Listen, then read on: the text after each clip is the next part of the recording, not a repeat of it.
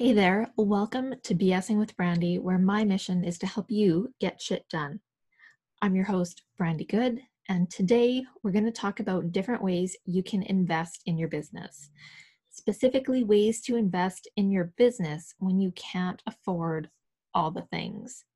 Like coach who sounds amazing but is $5,000 a month, or that tool that you think could solve all of your problems but costs $200 a month and heads up, the language in this one is a little bit extra salty, so you may want to put your earbuds in if there are little ears running around wherever you are. Our topic today came from one of the members of our group, uh, School for Heartful Entrepreneurs. I started a discussion in the group around barriers or hurdles that people have to face when running a business that are things that don't get addressed much publicly there were some amazing comments, but today I want to focus on one specific comment, which I'll read to you directly. So here it is. Sometimes people actually don't have money to invest in themselves or their business. Several coaches make it seem like you don't believe in yourself if you're not willing to spend your last dollars on a coach without knowing if it's going to pay off. So I know this was specifically about coaching, but the idea about not having money to invest really struck me. So I want to put this in a little bigger context of not just people resources like coaching or consulting or even outsourcing, but also the technical resources like devices and software and services.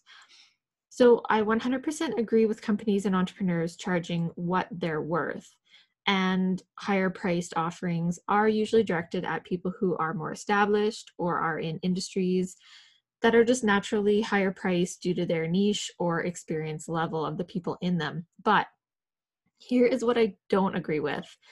When a company or an entrepreneur has a marketing message that is designed to make you feel guilty for not using them if there is a coach out there that is saying, hey, if you don't hire me, you must not be serious about your business, they can go fuck themselves. If there is a company out there that is saying, hey, if you don't subscribe and use our service, you must not want to succeed, guess what? They can go fuck themselves too. Investing financially in your business should actually make you feel good. It should make you feel relieved. Um, so if someone makes you feel guilty or bad about not giving them your money, run far, far away. Uh, even if that person or that company is actually awesome, guilt is not a good foundation for a relationship. so chances are it's not going to work out in the long run. So that's the guilt part. Um, what if you take guilt out of the equation and it really is just about affordability.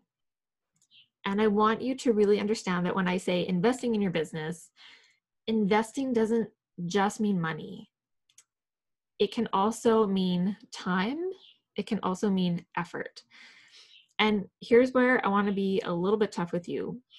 You also need to understand that you have to invest something in your business. If it's not money, then it's going to be time, it's going to be effort if it's not time and it's not effort, then it has to be money.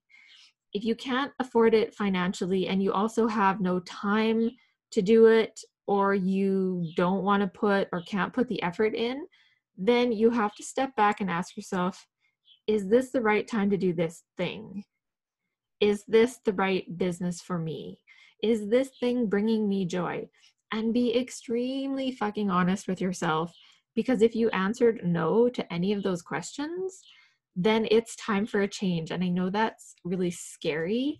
And not only is it scary, you might, again, it might come back to guilt. You might feel guilty that uh, this thing that you're doing isn't working and it might make you feel like a failure. And 100%, I have been there.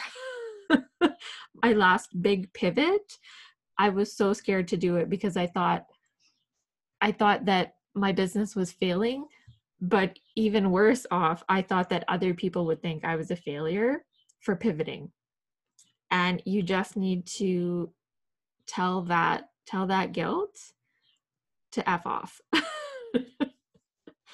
so, for the sake of this episode, let's assume that you actually answered yes to those questions. So, what are some ways you can invest in your business without having to worry about your bills getting paid at the same time? And heads up, these things aren't limited just to people with tight budgets. Um, so, if financially, if your business is doing fine, I'm not saying this episode isn't for you. These are things that all of us can be doing at any point in our business. These are things that I've done in the past and I still do right now, depending on what area of my business I'm looking at. So, as I go through some of these things, these are all things that I did when my business was just starting out and cash was strapped. These are things that I did in the middle of my business just for certain areas because things were going fine, but there was one one area that, you know, could have been doing better. So let's dive in. I've got five things for you that you can do to invest in your business that aren't going to make you go broke. so number 1, um, the obvious one, you bootstrap it. Um, obvious, but can be difficult to pull off at times. So you find free tools. You, um, yes, you have to put up with their branding and watermarks on your things. You might have to put up with limited functionality until you can afford to upgrade. But this is this is how you can start. Uh, for example, when I started out, I only used the free versions of different social media scheduling tools.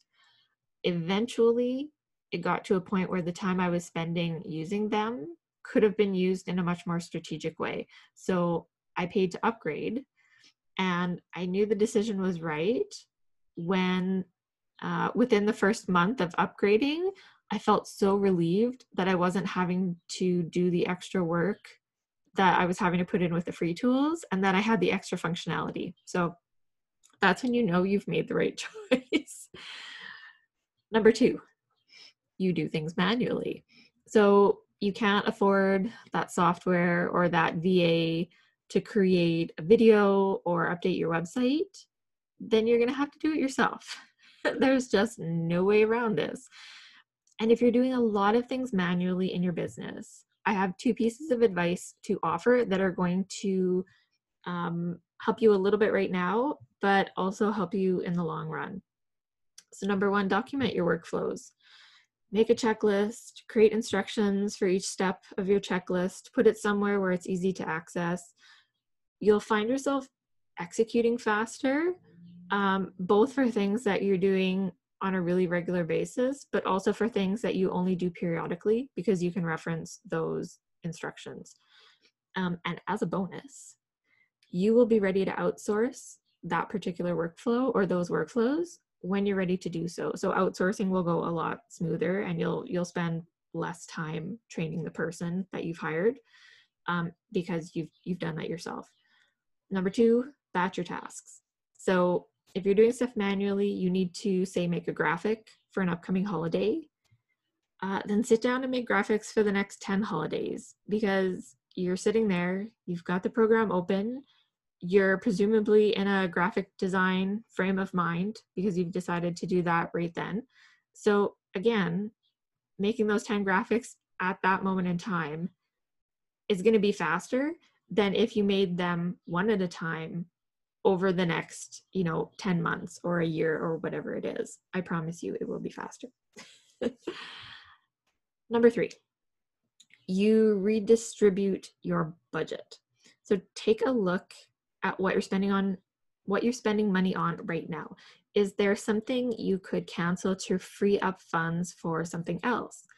This might be a business or a personal expense. Um, so, some examples you want to cut back on one latte a month so you can afford a paid G Suite account.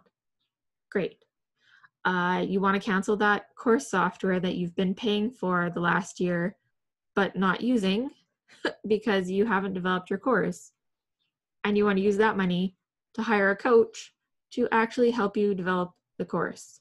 Sounds pretty smart because once you've hired the coach to help you actually put that course together, then you can go back and subscribe to that software because your course is ready and then you can sell it and make your money back.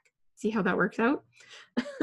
I see a lot of people paying big bucks for fancy software because it's amazing, it has all the features, but then they don't use it or they don't use it to its full extent and they keep saying, "Oh, one day I'll do XYZ or I have plans. I need I need this plan because I'm going to do these things with it. And in the meantime, their money is swirling down the drain because they're not putting the work into developing whatever that thing is that is going to be used with that tool or software.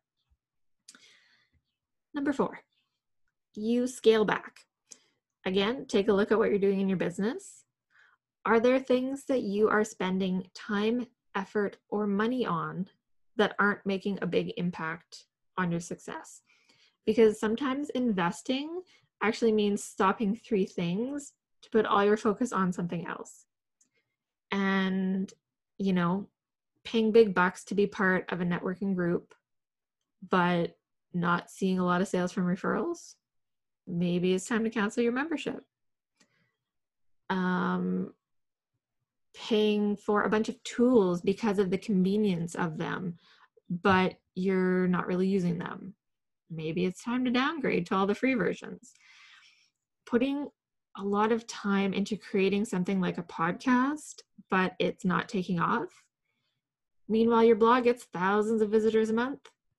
Maybe it's time to retire the podcast because maybe you don't need it. And number five, you trade services. This one doesn't always work, so you have to be very strategic about it. If you are giving up your time for free to someone else, the thing you are getting in return better be very important to your business.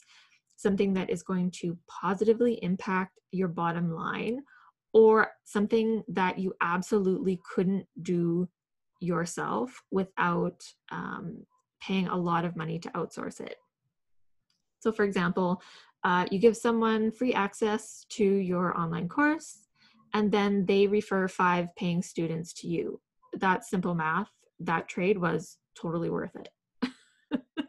um, now, I'm not saying never offer free stuff to people who need it, but if you are in a position where your time and finances are a little bit shaky, um, be very, very discerning here. Oh, and if someone ever offers exposure as their part of the trade back to you unless they are Oprah. You can tell them they can shove their exposure up their ass. You have my full permission to say that. You can quote me if you want, even. So that wraps up today's episode of BSing with Brandi. If you enjoyed this topic, you can find more like it at bsingwithbrandi.com. That's Brandi with an I, not with a Y. There you'll also find show notes and links to any resources I mentioned today. While you're there, feel free to subscribe to future episodes on the platform of your choice, and I wish you all the best getting shit done this week. Bye.